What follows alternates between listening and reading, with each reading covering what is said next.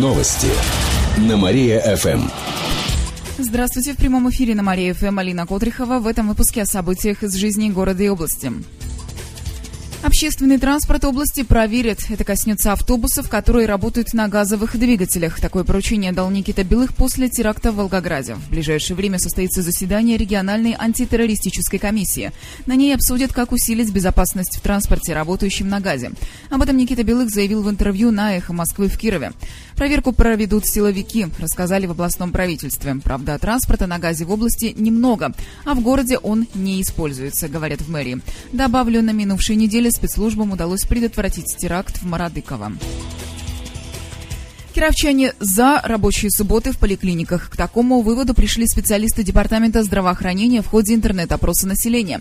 В нем приняли участие 2500 человек. Большинство регулярно пользуются электронной регистратурой. Также большинство кировчан считают, что поликлиники должны работать до 8 вечера, а также по субботам. По мнению пациентов, самыми востребованными в эти дни были бы консультации узких врачей-специалистов и профилактические осмотры.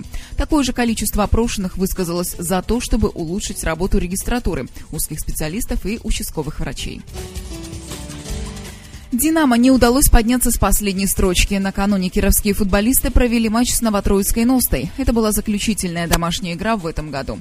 У футболистов был шанс вырваться с последней строчки турнирной таблицы. Однако матч закончился ничейным счетом 2-2. Таким образом, статус аутсайдера изменить не удалось. Но боевой настрой динамовцев чувствовался на протяжении всей игры, подчеркнул пресс-атташе клуба Эдуард Пенюкжанин. Футболисты часто атаковали ворота соперника, но в решающие моменты они упустили возможность забить гол. На последних минутах Носта сравняла счет. В понедельник динамовцы проведут последний матч в этом году в рамках первенства России среди клубов второго дивизиона зоны Урал-Поволжье. Соперником станет клуб «Зенит Ижевск». Матч пройдет на его поле.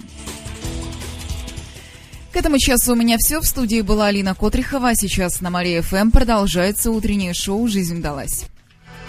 Новости на Мария ФМ.